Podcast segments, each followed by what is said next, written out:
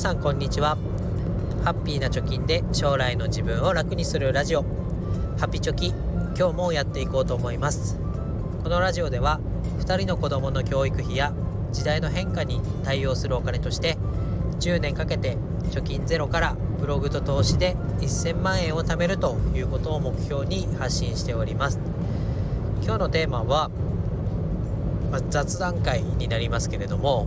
まあ、何事もトレードオフだよねということで話していきたいなと思います、まあ、具体的にはね、えー、子供が4月から保育園に通ってるんですけどこの5月に入っても登園日数がね20日ぐらいしかないんですよね。ほとんど風邪で休んでます。でそこから分かったことというか決意を固めなきゃいけないことみたいなのを話していければなと思います。じゃあなんで保育園行けてないのかというとですね、えー、原因は病気をもらってきてます。で特に今3歳と1歳の子供がいて保育園に4月から通わせてるんですけどこの1歳の方がね毎週何かしらもらってきます。で病院に行くとねまた来ましたかみたいなことを先生に言われてであ今これ流行ってますもんねみたいな病気を、まあ、次から次へともらってきて今4月から数えたらどれくらいだも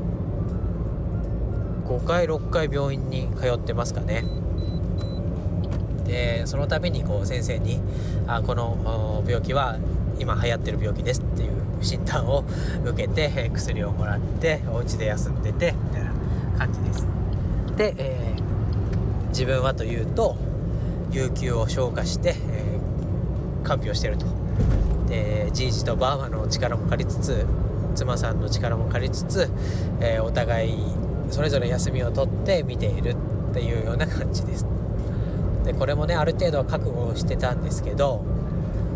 5月になって有給をこんなに消化するとは思ってませんでした。今10日ぐらい有給使ってるのかな。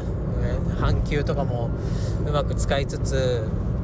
やってるんですけどそれでも10日12日ぐらい有給を使ってます。でこのテーマであるねトレードオフっていうのもを考えるきっかけなんですけどじゃ有給使いたくなければ、まあ、病児保育とかそういったね外部のに子供を見てもらえるところに頼めばいいじゃないかと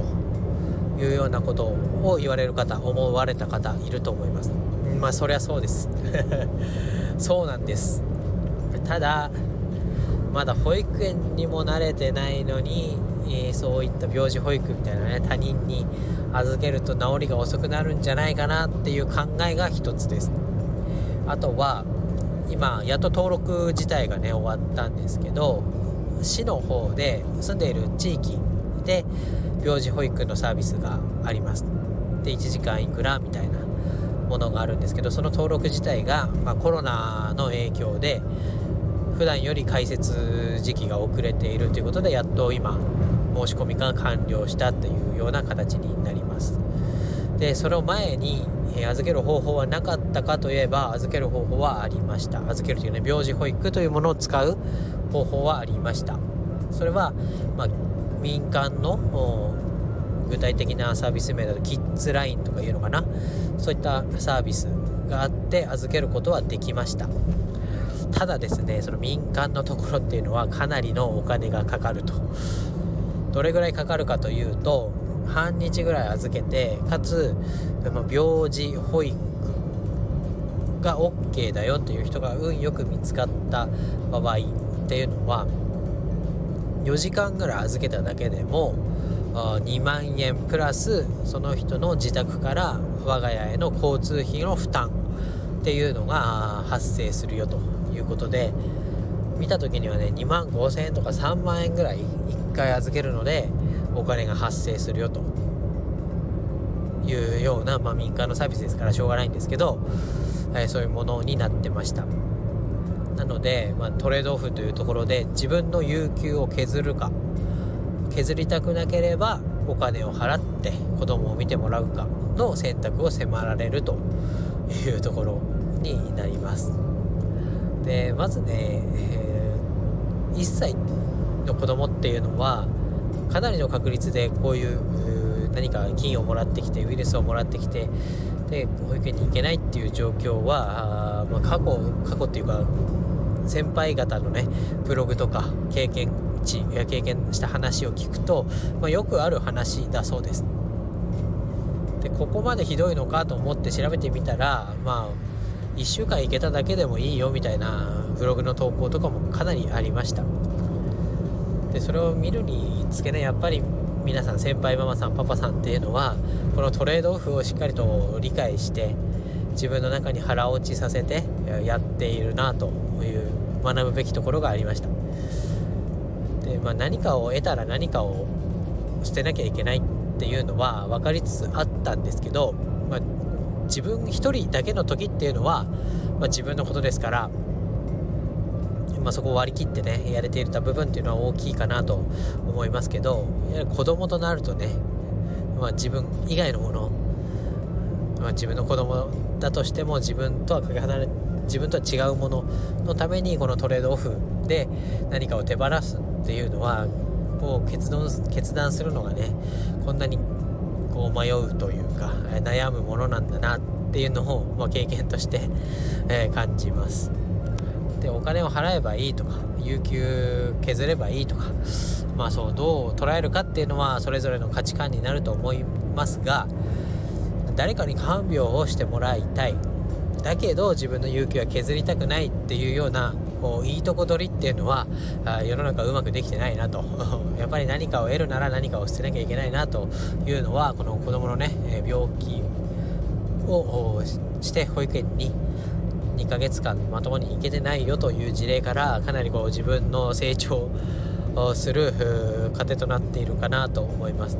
でこれからねこのラジオでは、まあ、子育てとか大学費用を貯めるために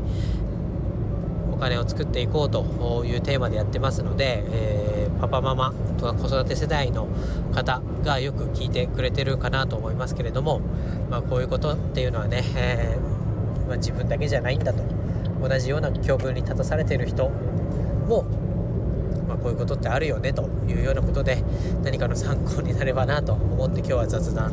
じゃないですけど自分の近況をお話をしてみました、まあ、自分語りになってね大変恐縮ですけどこれから保育園に入れようとかね来年度から保育園に入れようというお子さんがいて今このラジオを聴いてくれている方いましたらまあこういうことあるよと。なんか対策を打っといた方がいいんじゃないかなというふうに思います、まあ、その中でも無理くりお金に紐付けて考えるのであれば娘名義とか息子名義のジュニア NISA っていうのはね自分が働かない中でもコツコツと稼いでくれてます。特に2019年からやっている娘のジュニア NISA、えー、S&P 500じゃないや、えーと、オールカントリーを e マクシスルメオールカントリーに投資をしている娘のジュニア NISA はかなり利益を生んでくれててえ昨日見たらね20万円ちょっとの含み益が出てます。でこういうのも自分が稼がなくてもお金を運んでくれる何か装置的なものを今のうちから仕込んでおくことによって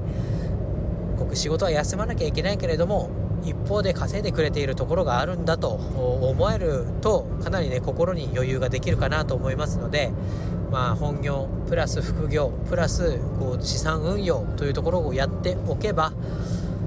なんだろう心がね、えー、ギスギスすることなく少し